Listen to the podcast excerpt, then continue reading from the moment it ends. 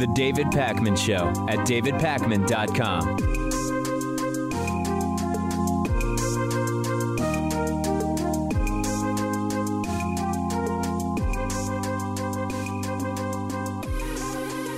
We've been talking about what might Donald Trump do on his way out of office. Will he just retreat to one of his resorts at Thanksgiving or at Christmas and never come back to Washington, D.C.? Will he do anything about the raging coronavirus pandemic?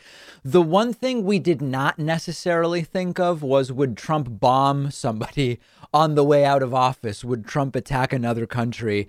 And indeed, last week, Donald Trump was looking at, hey, maybe I will bomb Iran. And I will talk to you about this in a moment. This reminds me of the conversation we've had over the last four years, which thankfully are coming to an end very, very soon about, yes, Trump is a lazy piece of whatever and he golfs more than anyone and he watches TV all day and all this stuff. But at the same time, when Donald Trump does something, it's usually bad. So are we better off with Donald Trump doing nothing? And this is sort of an example of that. As recently as last Thursday, Donald Trump went to advisors and said, What options do I have for bombing Iran's main nuclear site in the next few weeks? Four days ago, Donald Trump was considering bombing Iran in his remaining weeks in office. Now, why was Donald Trump asking about this? Well, because of a situation of his own creation. International inspectors have reported an increase in the nuclear material stockpile in Iran. And reportedly, everybody in the room with Trump, which is shocking because there were some pretty horrible people in the room, like Mike Pence. Reportedly, everybody in the room told Donald Trump this was a, a, a bad idea. Vice President Mike Pence was in the room. Uh, horrible, depraved Secretary of State Mike Pompeo was in the room. Um, Christopher C. Miller, the acting defense secretary, was in the room. General Mark Milley, chairman of the Joint Chiefs of Staff, was in the room. And they all said, even, yes, even Mike Pence, who's out of his mind, this might cause a bigger conflict. This isn't a bad idea. This might end up with you leaving office in the middle of an absolute mess that your name will be attached to. And they reportedly discussed options of a missile attack or a cyber attack. And when the meeting was over, officials reportedly felt they had talked Trump out of the missile attack idea, at least for the time being. But Donald Trump continues to be interested in some kind of attack on Iran, maybe cyber, it's incredible what uh, Barron is doing with computers these days. That would be one one aspect of it. Maybe attacking Iranian allies in Iraq, as an example. Trump's still interested in this. Now, the position of Trumpists on this Iran issue and Trump considering bombing them is completely incoherent because they are choosing to say only, "Look, Iran is developing nuclear material." And um, that's bad. And so we should go after them. But to really understand this, you need to go back to the basics on the issue. Now, I want to. I don't know that I need to do this, but because it's been a while since we talked about Iran, I, I feel like I should issue a disclaimer of sorts. I am no Iran apologist, and in fact, um, if if you know, I don't think uh, Iran should have a nuclear weapon. We can talk more broadly about what, whether anybody should, but today. I don't think Iran should have a nuclear weapon. Who am I to say it, right? But I don't think they should have one. Um, I I don't find Iran particularly trustworthy, etc. If you've been watching my show, you know I am no defender of the Iranian regime. But this situation is Trump's fault. Iran is acting rationally given the circumstances. Now you might be saying how Trump's how could it be Trump's fault that Iran has nuclear material? Remember that we had a deal with Iran, the Iran nuclear deal forged during the Obama administration. While we were in the deal, Iran allowed all of the inspections that they were committed to allowing as part of the deal. There was no evidence from inspectors that they were violating the deal. This doesn't mean anything about trusting Iran more broadly all it means is there was a deal. Iran stuck to its end of the bargain based on the inspections that were taking place, which they allowed as part of the deal. Donald Trump comes into office and just gets out of the deal. He cancels it. He he he voids the deal. This is one of the worst things you can do in geopolitics and foreign policy, which is without anybody having done anything wrong, you come in and just because you don't like your predecessor, in this case Trump do- doesn't like Barack Obama, you get out of the deal. You cancel a deal your predecessor made for domestic political reasons that have nothing to do with whether the parties stuck to the deal. This immediately destroys the credibility of the United States as a negotiating partner now and in the future. Iran did what they were committed to doing, and Trump came in and said, We're voiding the deal. Now, at the time, I and many others said, you know, with, without defending Iran, this is now inviting Iran to start stockpiling nuclear material and advancing their research. Why wouldn't Iran do that? If you understand geopolitics and history, you know that when countries give up their nuclear programs, things often don't go that well for them in the following years. And when you take away the incentive for an Iran not to do it, they would logically start doing it again either to have something to negotiate with in the future to be able to say, okay, here's something we would be willing to stop in order to get things geopolitically, or because they just believe they would be better off having a nuclear program. So the expectation of anybody who understood what was going on was when Trump canceled the deal that Iran would start accumulating material and resume its nuclear program. Why the hell wouldn't they do it? So that happens to some degree. And now Trump says, well, maybe I should bomb them they're not allowed to do that. Well, we had a deal they were sticking to, which you canceled for no reason whatsoever. And so to understand this, you have to understand that it is a problem that Donald Trump precipitated. And the question becomes now with we're we're 10 weeks to go in the Trump presidency. Now what? Well, hopefully Donald Trump will hold off on any action, any attack on Iran. Hopefully, when Joe Biden is sworn in, he can put some kind of a deal back together with Iran. But the problem, as we already know, is that Iran will be skeptical of a future deal. And they are right to be skeptical because any deal they make might just be voided by the following president. They could spend years adhering to the deal, giving up what they would see as development of nuclear that that would give them leverage in future negotiations and they do it all to see the next Republican president come in and say, I don't like Joe Biden's deal. I'm going to get the hell out of it. So if I were Iran, I would be skeptical based on how Donald Trump has behaved. I hate to turn them into the right ones to be skeptical because we also have every right to be skeptical and careful when we're dealing with Iran. But because of what Donald Trump has done, Iran has every right to be skeptical of the United States. And if I were them, I absolutely would be. So, total disaster. And Trump may still get another bombing done before he ultimately leaves office. Let's hope it doesn't happen. Okay, uh, I, I want to talk about um, sort of a broader issue that is going to be facing the United States um, for many years to come. And I'm glad that more people are talking about, there's more discussions, there's more articles talking about the reality that there is a far bigger problem than Donald Trump. And that the problem is the Republican Party and Republican voters and Trumpism. And I've been teasing that this is something we're going to have to deal with for a while. This is something we've already been talking about for some time in our discussions about how before the election, I was saying win or lose, there will still be more than 70 million. Well, we thought it might only be 60 something million. It turns out there will be 72 million Trumpists in the country, even when Trump is gone. And we have to understand why they are the bigger problem than Donald Trump. And you can sort of think about it this way without a President Trump or a candidate Trump back in 2015, 2016, the American right wing would still be riddled with all of the bad ideas and xenophobia and delusions that they are today. Trumpism would still exist. We just wouldn't be calling it Trumpism. Without Republican voters willing to elect Trump, a candidate like Donald Trump would never have gotten anywhere. And case in point, if Donald Trump had run in the Democratic primary, he would have had no shot of winning that primary because Democratic voters would never fall for something like Donald Trump. Uh, but the Republican voter did fall for it. And Ann Applebaum did a very interesting interview on Ezra Klein's podcast, which you can find online, where they talk about this in some detail. And what Ann Applebaum and Ezra Klein discuss is the reality that Trump is the less interesting figure historically but that the ease and speed with which the Republican Party, including its top elected officials, just bowed down to Donald Trump is what really should scare us about the future of the country.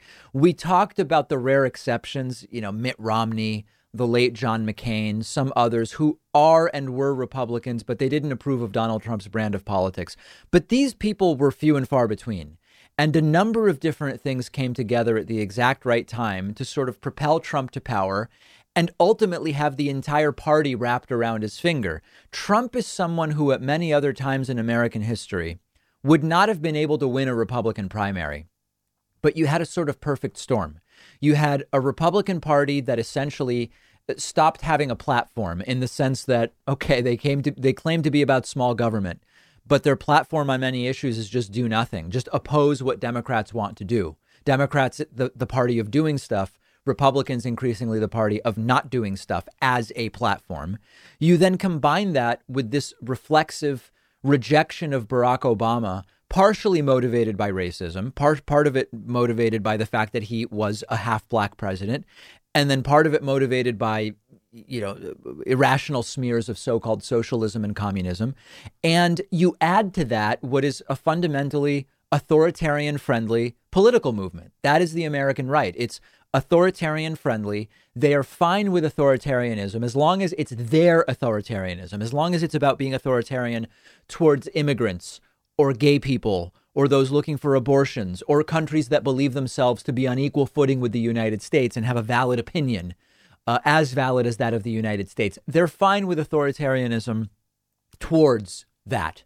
And when we look at the Republican movement for so called freedom and liberty over the last many years, what they're really talking about is freedom for the big and powerful or whoever has the guns, right?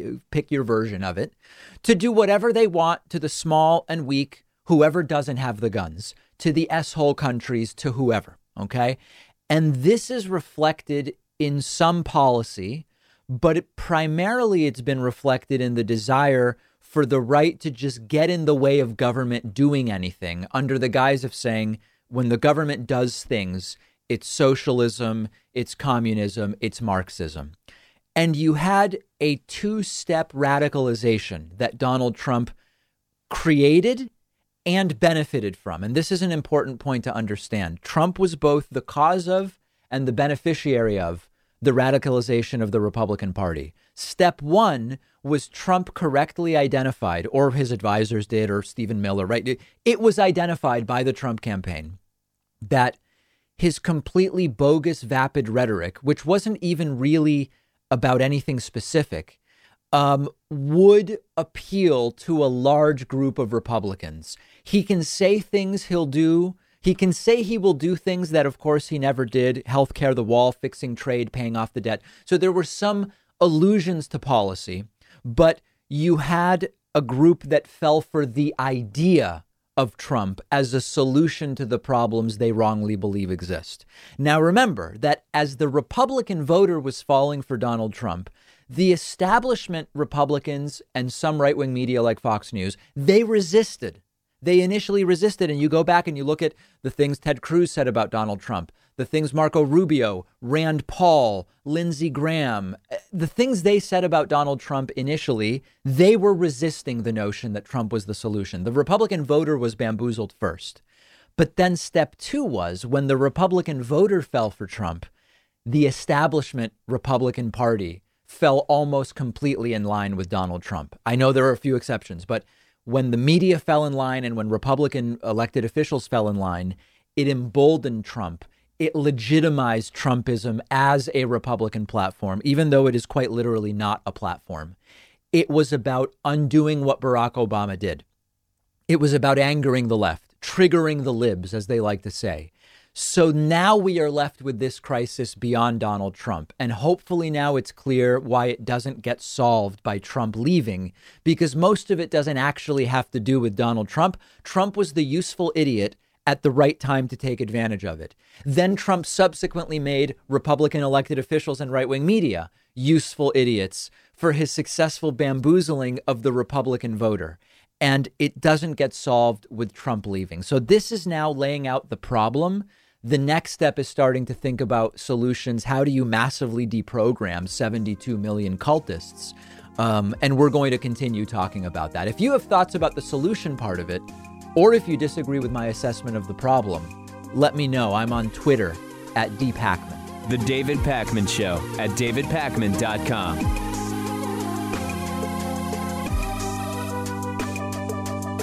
You may not have known this, but when you see me sitting here on the show, I am often wearing shirts by a company called Teddy Stratford. I asked them to be a sponsor because they are by far my favorite shirts that I own. With almost all other slim fit button up shirts I've worn, you get this annoying stretched out gap in the chest where the buttons are, which does not look good.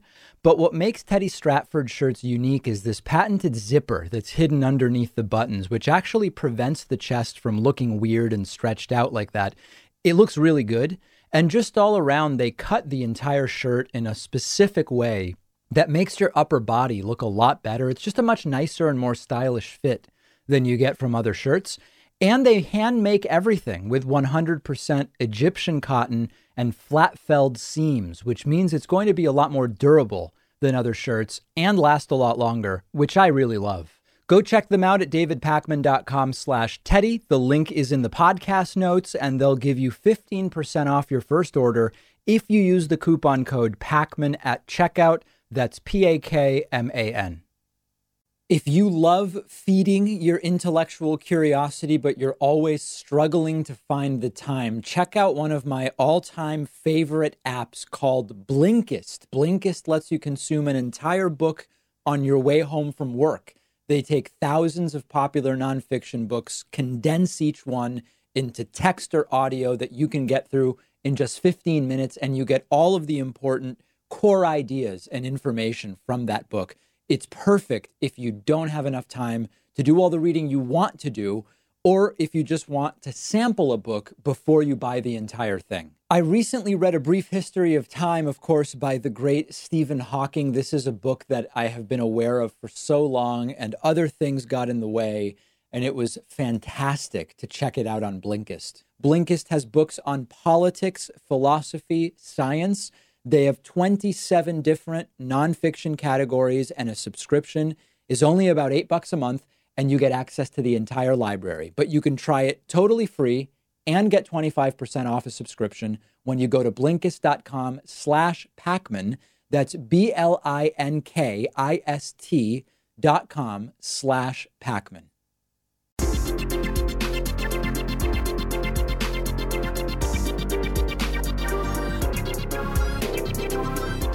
The David Pakman Show at davidpakman.com. I have some absolute must see TV for you today. I want to bring you just one critical analysis of a single person claiming voter fraud. And the reason I'm going to do this is that very often when we hear about the supposedly endless, just gobs of people claiming voter fraud, proving that Joe Biden didn't really win, we might think well, there must be something to it, right? I mean, countless affidavits as they are talking about. These these must really be something if there are so many of them. And often when this happens, what you have to do, it's much like when someone gish gallops you during a debate, meaning throwing 10, 12, 14 different arguments at you, until you slow down and look at each argument's merits one by one it can seem like there's a case. So let's do the equivalent here. Let's look at just one of these claims of voter fraud, bearing in mind that this one presumably is one that is more credible because Fox News chose this uh, uh, person, whose video I'm going to play for you in a moment, as the person to bring on TV. So this is Melissa Carone. This is a supposed whistleblower. Imagine calling her that after you watch this video. And Melissa Carone was brought on to Fox News. Actually, it was Fox Business, not Fox News. Fox Business is the less watched sister channel to Fox News. And Melissa Carone was interviewed by Lou Dobbs. Now, I'm not going to give you any more. Let's just start watching and hear the explosive story of voter fraud or fraud, as Trump says, claimed by Melissa Carone. This is one of the people who signed one of these powerful affidavits testifying to the voter fraud. My challenge to you is follow the story. I challenge you to follow her story. Take a look. Uh, let me start with the the most egregious part of what I read in uh, your of your affidavit: multiple counts of the same ballots. How did that happen? So the workers are handed uh, ballots in stacks of 50s Um, they are referred to as batches, and they run mm-hmm. them through the tabulators. When the ballot has any kind of a mark on it, it'll stop. The, the tabulator will stop completely, and the computer will put up an error, and it'll say, you know, uh, ballot number 25 has an error. And right. so the right. process would be to take ballot number 25 as well as all of the other ballots that had already went through the tabulator off, put them right. back in a pile, put ballot number 25 on top of the stack, discard the whole batch, and rescan it. And that's and instead they went through that process several times. So, what? One of the funniest parts of this interview is listening to Lou Dobbs try to understand what on earth this woman is talking about. Certainly, it's unclear to me what she's talking about. I'm guessing it's unclear to you, but it's unclear even to Lou Dobbs, who booked this interview for his show. So, so far, we have no smoking gun not even really an allegation of a smoking gun. So far, it's we we've heard about you know nothing really, and this continues, and it becomes even more laughable if you can imagine. And when Lou Dobbs asks Melissa Carone to talk about the night shift and the food delivery vans, it goes completely off the rails. Uh, the describe the night shift chaos that you described uh, food uh, food vans apparently showing up, but not with food, but with uh, ballots uh, apparently. Uh, give us a sense of what happened there. So there, um, so I worked a 24-hour shift. Um, I started at 6 a.m. and I got off at 6 p.m. or 6 a.m. Uh, the next day. Um, so I started at 6 a.m. November 3rd, got off at 6 a.m. November 4th. So I was there during their day shift and their night shift. Um, the city provides the workers with food for their shift. Well, they only had enough food for right. one third of their workers. Boy. So that is the reason why they were claiming that these vans were were brought in but these vans did not have food it, it, the, taken out of them. So here is where it looks like Lou Dobbs starts to realize why am I interviewing this woman right now? What the, what the hell is this about? And it gets even more funny. Guys, the vans didn't have enough food. Listen to Lou Dobbs just try to make sense of this, and he can't. He's visibly struggling. But these vans did not have food it, the, taken out of them and the vans the vans that showed up uh, they were supposed to be filled with food what did what did they have in them do you know i never saw anything being brought out of the vans i know that whatever was being brought out of the vans was being brought out of the back of the vans but um, i was not allowed over in that area at all but the vans were definitely not big enough to be carrying enough food for two-thirds of those workers don't you understand, guys? In the middle of a 24 hour shift, Melissa Carone saw vans show up. She doesn't know what was in the vans. She saw nothing, but is sure that the vans did not have food for two thirds of the workers. And, and what? So what? Watch Lou Dobbs then try to wrap this up with Melissa Carone. Well, it, it's all very suspicious. Uh, it is very clear that you have witnessed uh, highly irregular uh, activities uh, in that counting session. And David, I want to turn to you. Uh, how well protected is uh, is Melissa? Lou Dobbs, they're able to say only that it is suspicious and irregular what she saw. But why? What what's so suspicious here? So understand how many layers removed we are from any allegations that something was actually going wrong here. They want to go to, I saw vans, but not what was in them at strange times of day without food for everyone. They want to go from that to the results in Michigan must be fraudulent and Trump really won. What? And as you can imagine, Fox News and Fox Business did not continue interviewing these affidavit signers because it went really, really poorly. They switched instead to interviewing, you know, Trump's lawyers, Sidney Powell, and uh, continuing to interview Rudy Giuliani, interviewing Trump campaign staffers. It's almost a joke. Like if Saturday Night Live were to make a skit of this, it would be this. There's the you it's indistinguishable from parody. Listen, I was in there. They had no kosher meal for the poll workers. They had no vegan meal for the vegan poll workers. It's very suspicious, Lou. Well, that's certainly uh, highly irregular, Melissa.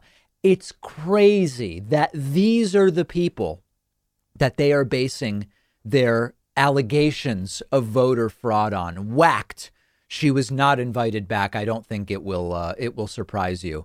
Let's now keep talking a little bit about what we've been seeing on Fox News.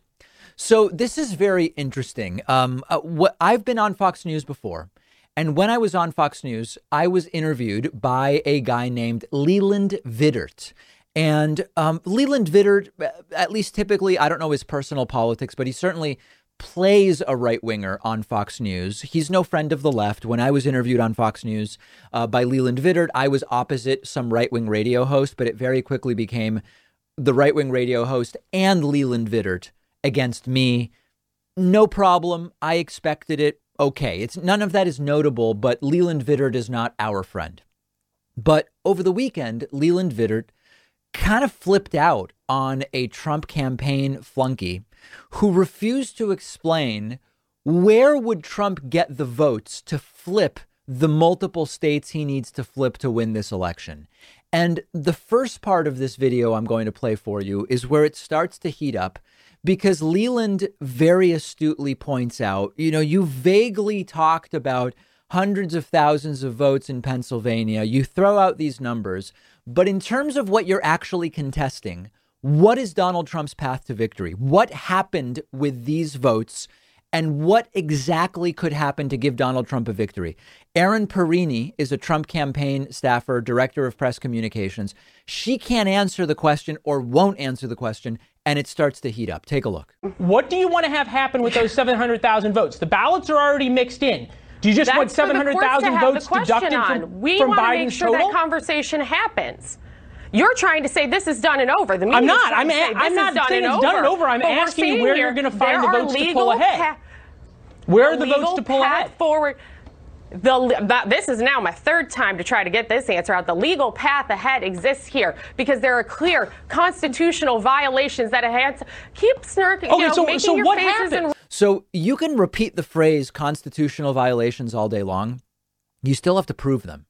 But what is the path for Trump to win is the question. Let's get back to it. And now cornered by a Fox News right winger, never mind, uh, you know, mind you, she switches to attacking Fox News. rolling Erin, your Erin, eyes, Erin, Leland. take me through. I get it. I get what it. you Erin, guys spent Erin, years you're not trying to run the up question. a Russia hoax against very- the it's very simple, and Erin. trying What to say happened? this is over. How does the president? and the hypocrisy continues because you know what? How Hillary does the Clinton president said, Don't concede to Joe Biden. What do you want but to now have happen to the wants to 700,000 say votes? that this is over for us. It's ridiculous. What do you want to what have- happens to the seven? That What do you want to the have court happen to to the votes? decide, Leland. So she again goes back to this idea that the court has to decide.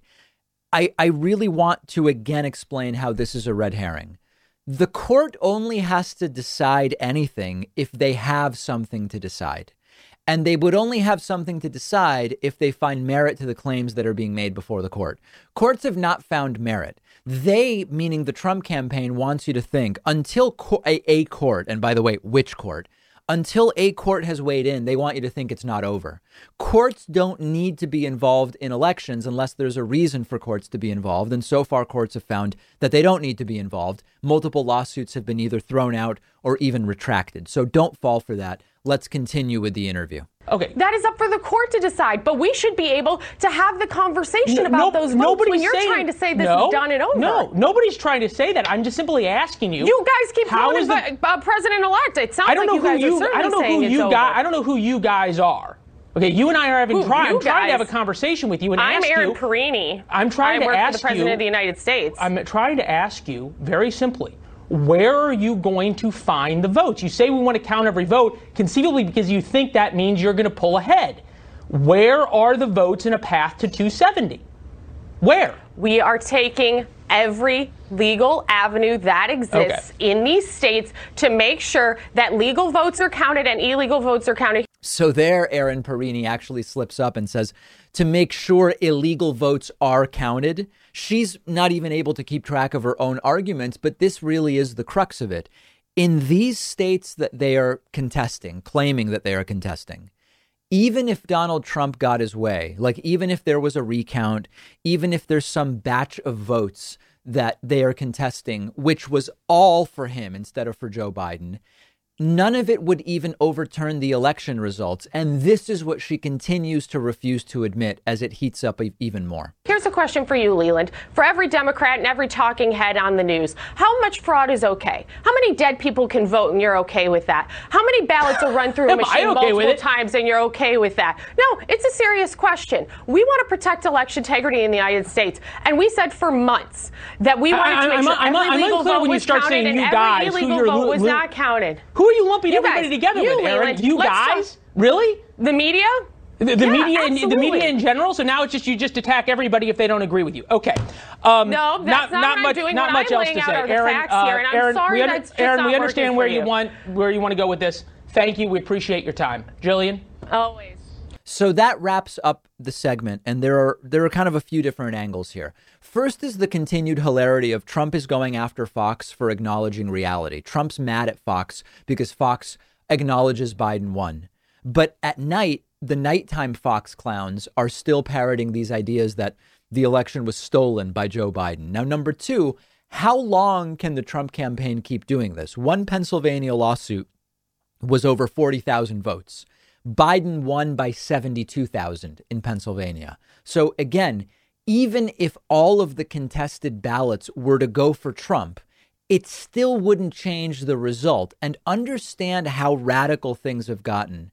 That a Fox News anchor simply reporting election results is considered an attack on Donald Trump. They claim everybody else are triggered snowflakes. But if you tell them, hey, these are the election results. They march on Washington, D.C., chanting Fox News sucks. It's almost like Fox News has radicalized these people so much that they are now too radical, even for Fox News acknowledging, hey, we had an election and Joe Biden won. It's a horrifying reality that we live in. And we'll talk more about Fox's own role in this radicalization a little bit later.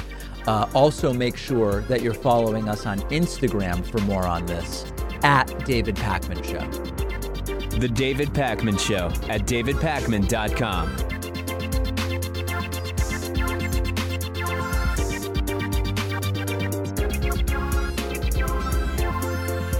One of our sponsors today is Lucy, and they are giving my audience 20% off. Lucy is a company founded by Caltech scientists with only one mission, which is to help people quit smoking and vaping by offering a clean, affordable nicotine alternative. Now, many of you know, you've heard the stories. I've known several people in my life who have struggled with quitting smoking.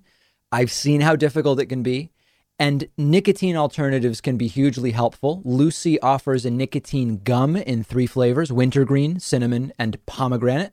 They also have lozenges, which come in cherry ice flavor. Lucy is affordable. It'll ship right to your door. You don't have to go out to the store. Shipping is always free. You can buy single boxes or save with a subscription. It's the year 2020. It's time to throw the cigarettes away and get rid of the vape. And Lucy can make it easier. You'll find a ton of excellent reviews online from countless people who have used Lucy to quit smoking and vaping. Go check them out at lucy.co. That's L U C Y dot co. The URL is in the podcast notes, and you will get 20% off when you use the coupon code PAKMAN. Quick disclaimer I'm required to give these products contain nicotine. Nicotine is an addictive chemical. One of our sponsors is privacy.com. They're giving you $5 when you sign up for their completely free service at privacy.com slash Pakman. I've been using privacy for a little over a year now. You've heard me talk about it before. It's a lifesaver, and here's how it works. It takes just a couple of minutes to set up. Anytime you buy something online or on the phone, instead of actually using your real credit card number, the privacy app and the browser plugin let you give each company a randomized virtual credit card number that you create out of thin air. It'll even autofill the card number with one click. And the payment is taken out of your checking account without the merchant ever knowing your real information. So, this allows you to keep your banking information secure, but also to take control of your finances. You can create up to 12 of these virtual credit cards a month. You can set spending limits. You can freeze them. You can delete them anytime you want. So when you do this, it means you're not going to be charged when you don't want to be because you can destroy the virtual card number right after using it. Which, for instance, I love using free trials because I know I won't be charged when the trial is over if I use a virtual credit card number. You're keeping your identity private by not telling companies who you are. You're keeping your bank or credit card info protected against data breaches and identity theft, and it's free. There's no catch whatsoever. But if you want, Privacy also offers a $10 a month plan that gives you 1% cash back and lets you create 36 credit cards a month, and a $25 a month plan tailored more for small businesses where you can create 60 card numbers a month and much more. But definitely go ahead and at least get started with the free plan. You'll protect your financial info. Companies can't charge you unexpectedly. And like I said, you'll get $5 to spend when you sign up at privacy.com slash Pakman.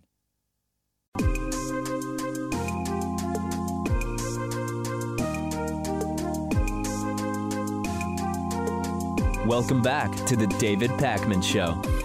Today we're going to be speaking with with uh, Ruth Ben Ghiat, who is an historian, New York University professor, an expert, and uh, political commentator on fascism, authoritarian leaders, and propaganda. Uh, and th- it feels like the right time to have this conversation, uh, Ruth. Yeah, thanks for having me on. So to start with, can you talk? I want to kind of go in order, if it's possible. The first, where I would like to start is what are the sort of conditions in a society that are the ripest for a strongman type to grasp control? So it was really eye opening to me. The, the book goes over 100 years. And so I was looking for patterns and conditions that recur. And one of them, and this will fit America too in 2016, um, these these kinds of like strong men appeal when there's been a period of great progress, uh, social progress. It could be gender emancipation, racial equity, um, workers' rights, and this destabilizes many people and makes them angry. And so these strong men come up, kind of saying, "I'm going to turn the clock back." The other condition is polarization. And these leaders do everything they can to exacerbate that polarization because they need us to be at each other's throats. And that helps people to be dependent on them and it helps them to build their cults of personality. And so, in a sense, the, the, these are often reactive movements to prior changes or movements that, that gain steam in society. They are reactive, but Mussolini uh, said it best. He was a journalist. He was full of like good quips. Um, he said it was a revolution of reaction because they also are very charismatic, many of them, and they're able to excite people uh, with the idea that they're promising something new. So Trump was very smart to make it wasn't a, just it was a, of course with the GOP, but it was a movement, and he had the red caps like people want to be part of a tribe, and so it seemed very exciting to people, and this has been true of most of these leaders as well. One of the things that's been interesting to me to see about the the the movement, I guess that we're now calling Trumpism, is I did not identify anything novel that Donald Trump was sort of pushing on the Republican Party, but he was able to sort of just package the idea of his candidacy as the perfect place to kind of coalesce ideas that had been festering in the Republican Party for, for a long time. Do you agree with that? And is that common or, or not? You stated perfectly what the what the process is. Every time these these these men come up, and many of them have um, they're very savvy about media and marketing. Um, Mussolini was a journalist. Mobutu was a journalist. Hitler Hitler took voice lessons, acting lessons, hypnotism lessons when he was trying to get to power. So they come up and they were a- they're able to um, coalesce and channel existing extremist, anti-democratic, and other tendencies in society, and then they form this cult of personality around themselves, and they give it form and they give it focus, and that's where the movement comes in. And then once they get to power, they legitimize all of these things and make them into state policy. I want to zoom out a little bit for Trump, but because we're talking about some of these aspects, maybe we'll we'll stick with it for a moment. Um, one of the uh, revelations. So eh, I've said Donald Trump did not create racism or xenophobia, but he certainly was able to sort of coalesce it and and make a large group of people who had those ideas feel like they had a home, maybe be a little more comfortable publicly espousing some of these views. Similarly, it seems as though Donald Trump has also exposed some of the underlying authoritarian tendencies of the American right, although they claim to be very much about small government and sort of the libertarian esque ideals. They were very quick to sort of look the other way to Trump's authoritarian desires because they sort of were the type of authoritarianism that worked for them. Is that an accurate assessment in your mind? Absolutely. And I think one of the the strengths that I've had uh, to approach this is I'm not a I'm not a specialist in American history. I'm a specialist in global history and propaganda. And so I came to to started writing about Donald Trump and the GOP in 2015, 2016. So I trained this kind of global historical lens on our country. It's been very revealing. So one of the things I learned doing research for the book is that the GOP was actually already moving in this authoritarian direction.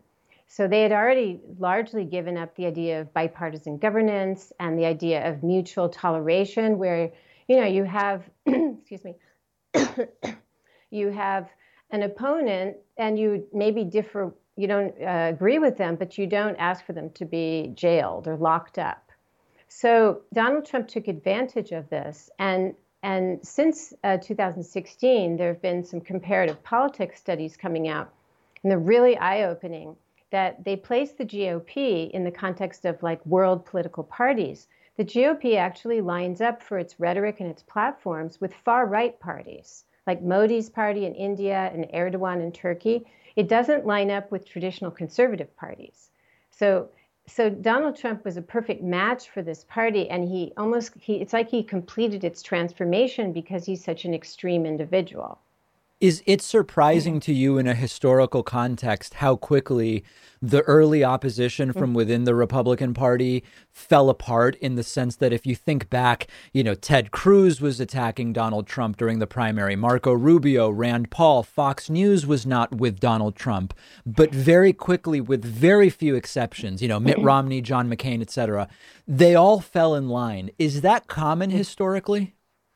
This is one of it's so sad. I felt so sad for America writing this and thinking about this because it, you know, these extremists depend on uh, political elites to bring them in the system. And this is what the GOP did. People like Jeff Sessions, who in February 2016 introduced Trump to a rally, and Trump actually said, Oh, I'm becoming mainstream. And I thought, oh my God, here it goes, right? The sad thing, and this applies to Fox News as well as uh, others, is once these um, these these kinds of authoritarian-minded rulers, everybody has to be used and discarded. Mm. So look what he's done with Fox News, which is really like a co-producer of his presidency, and there are elements in Fox News that are still defending his attempt to nullify the election results. Yeah. But they've turned against Fox News, and this is typical that these early enablers often get thrown away and they're used and discarded like everybody else who comes into his orbit. Can you talk? So now zooming out a little bit, can you talk a little bit about the typical playbook, the typical playbook and the process through which these strongmen have historically come to power? You've talked a little bit about the circumstances that are ripe for such uh, a coming to power, but what is the process, uh, uh, generally speaking? So the there's this playbook, and, and the core of the book are these chapters on their tools of rule, propaganda, corruption. I added a corruption chapter, um, the myth of national greatness, and violence. And so once they come to, they can come to power in different ways. And so going over 100 years is really interesting because you had fascist takeovers, you had military coups, And now you have this period where they come to power via elections, and then they manipulate elections to stay in power. So this is what Donald Trump has been trying to do. And it, it's very sad that over the time I wrote the book, several of these strongmen, like have consolidated their power. So Putin amended the Russian constitution so he can stay there till 2036. And Orban in Hungary rules by decree. And these are the people Trump admires. So this was his playbook um, from the start. And when you um, look at when the playbook uh, stops working, or when when thing, let me let me rephrase. What can change in a society uh, such that the society starts more strongly rejecting the strong man that at some point they were more welcoming of? So historically, it's difficult to get rid of them. Um, and in real fascist one party states, it took, in both Italy and Germany, it took them getting bombed by the Allies to start kind of fragmenting the personality cult. Um, so you need some kind of large disaster like a national health crisis. I'm, it's very um, sad but not surprising to me that Donald Trump received more votes in 2016 than in uh, 2020 than 2016, despite criminal mismanagement of the pandemic. Yeah. and once they get their hold and they consolidate their personality cult, it's very difficult for people to um, peel away from it. And his achievement is all the more um, it's it's all the more of a success because you know, he didn't have total control of the media, and he didn't even have uh, he didn't own own TV networks like Silvio Berlusconi in Italy. So I would never underestimate Trump. He's had an enormous success with what he's done. Can you talk a little bit about um, the role that masculinity and ideas of masculinity, hypermasculinity, will will sometimes play for these strong men? And and specifically, I mean, one of the interesting things about Trump is in many ways, he really is not the image of masculinity. I mean, everything from he figured out a doctor's note to not go to Vietnam. And he's often, you know, the way if it's raining or too hot, he regularly complains and cuts short his rallies. And yet, the narrative is still one of Trump as the hyper masculine guy. You have Trump supporters who, over the last day or two, have been having a field day on Twitter because this musical artist Harry Styles wore a dress, mm-hmm. which they yeah. find to be the opposite of masculinity. But but yet they're supporting a guy who's not really actually the image of masculinity. Does so to what degree does it matter and how can someone who isn't even that actually claim to be it so successfully? This is the this is the personality cult. Once they bond to him and they believe in him, he can it's he's like teflon you know a teflon figure. Nothing sticks to him. But this was one of the surprising things in doing the research about the book because the masculinity of the strong man is actually quite complex. On the one hand they pose as the alpha males. And and you know it's more understandable those who came to power through military coup or right. you know both hitler and mussolini had served in the military. Bolsonaro was in the in in uh, the military and he harks back to military dictatorship Trump's a little different. So his again his success is all the more um, astonishing because he, as you said, he he never fought in the military. In fact, he's been very scornful in many ways of the military, but he still has this alpha male, and he knows how to play on that very well. But the other half of the strongman uh, masculinity is that, as you've noticed, they're always whining. They're always the victim. And this is really in contrast to traditional notions of virility where you're strong and silent, right? This is somebody who can't be quiet via Twitter, via, again, whining, whining. And this, however, works to their advantage because it makes people feel protective of him. So I've got a lot of quotes of people who say, I'd walk through a sea of COVID to save Donald Trump because he's endangered. And this is why all of them have these victim complexes and victim right. cults. And so, even though Trump is leaving office, his victimhood cult will be more active than ever. Yes, and that will be something we will have to sort of figure out uh, how how to contend with. The book is Strongmen: Mussolini to the Present, and we've been speaking with the book's author, Ruth Ben-Ghiat. Uh, Ruth, congratulations on the book, and I so appreciate your time today. Thank you for having me on. The David Pakman Show at davidpakman.com.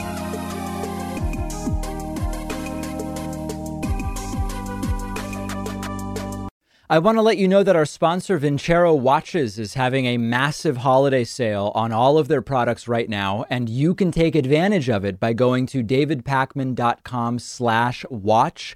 A brand new high quality wristwatch really is the perfect way to add something fresh to your style, whether it's for you or a gift for someone else.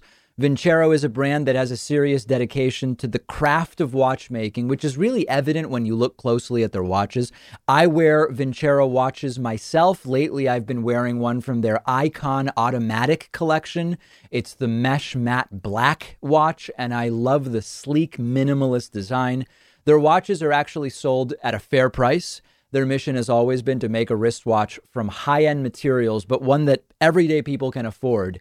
And that's why they have over 25,000 five star reviews, because you won't find a better made watch for this great of a price anywhere else. You can get big holiday discounts on all of their products right now and free shipping when you go to davidpakman.com slash watch. I've put the link in the podcast notes.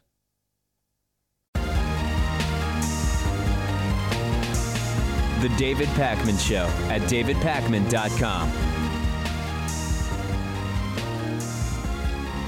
Okay, this is really great. I have another one of these moments of clarity on Fox News over which the Fox News audience attacks its own hosts. Now, I want to remind you these segments are for entertainment purposes only. Uh, just because there's a moment of clarity on Fox doesn't mean Fox News is now a trustworthy news source. We're analyzing this sort of as a curiosity that is interesting because of the widely ranging circumstances on Fox since the election. On the one hand, you have Chris Wallace occasionally making sense. On the other hand, the nighttime opinion hosts are insisting Trump actually won because Joe Biden stole the election. And meanwhile, Trumpists are marching on Washington, D.C. and in Arizona chanting Fox News sucks. So, this is for the curiosity of it. To, I, I'm not trying to inculcate the idea that maybe we can trust Fox News. We can't, but let's look at this one clip. Here is reporter and host John Roberts interviewing Chris Wallace. John Roberts brings up this bizarre claim that even though Trump is losing the vote count, he's in some sense winning, and Chris Wallace is just having none of it. May take some questions this afternoon. Obviously, I imagine the first questions would be about where he is in terms of if he is going to continue to fight this battle to try to unearth new votes that could turn around the current vote count, or if he will concede.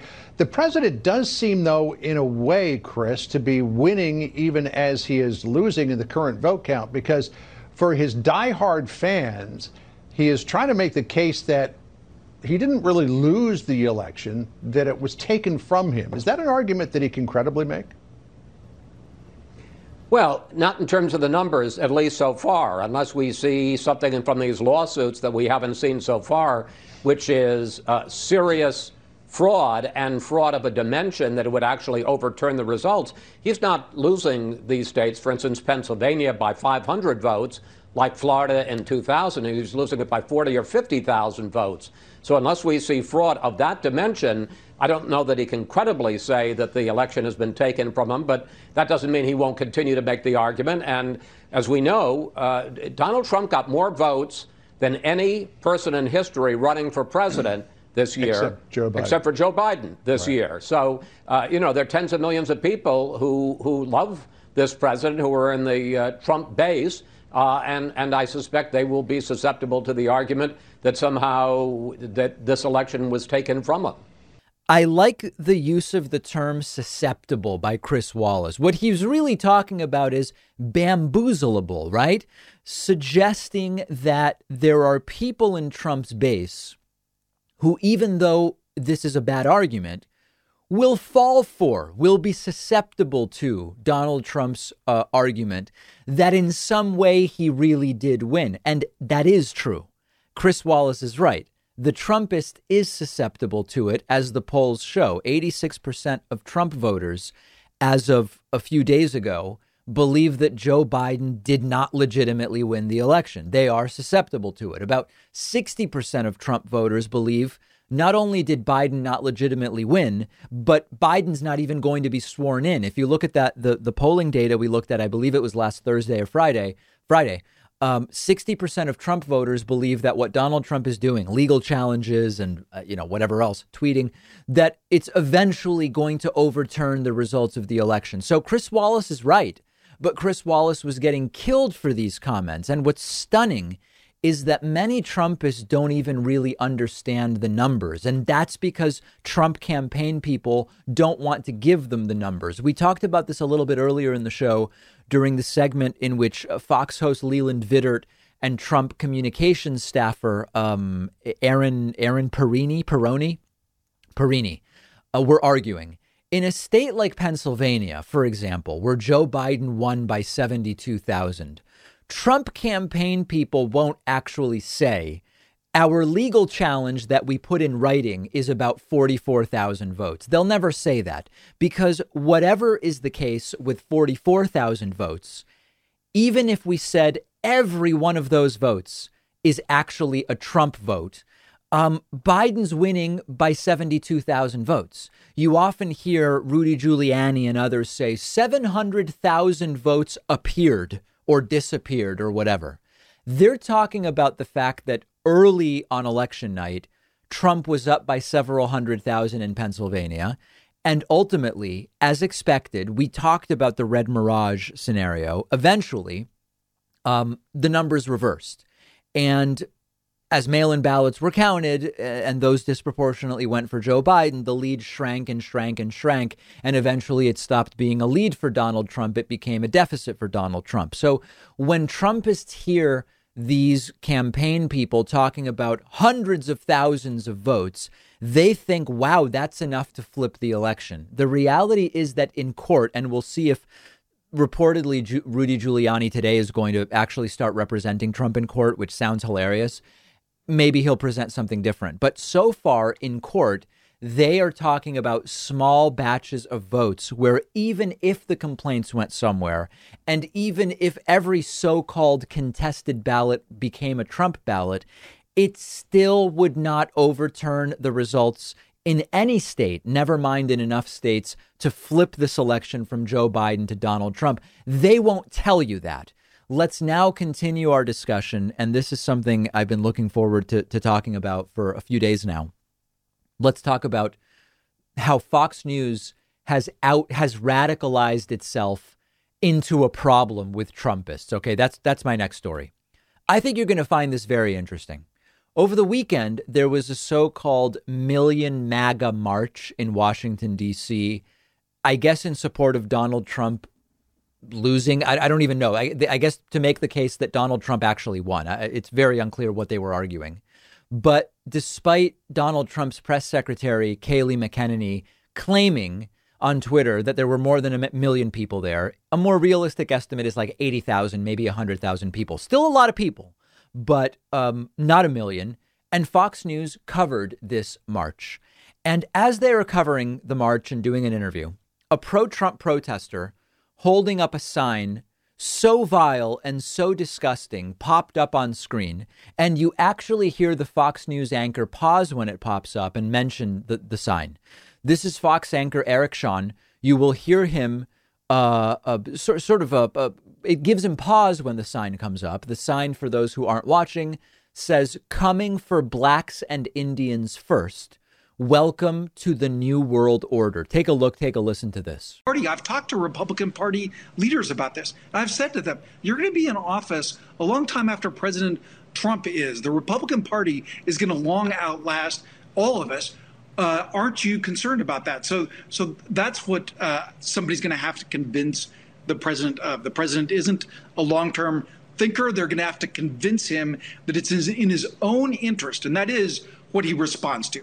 Like, what is in his just, interest uh, to uh, just say we just saw very, we, we just saw a very disturbing sign. It said, "Coming for blacks and Indians, welcome to the new world order." I mean, who the hell knows, you know, what type of what people have and what they say on, on these things? But what do the Republicans tell you? So first of all, that really is the type of stuff that was running rampant at this absolutely vile event. Now, you know what I'm going to say, right? Okay, the sign was sick enough for the Fox anchor to mention it, but not sick enough for it to be denounced. He reports on the sign like you would mention, "Oh, there there's a food cart. Hold on, hold on a second. Hold on a second, Ted.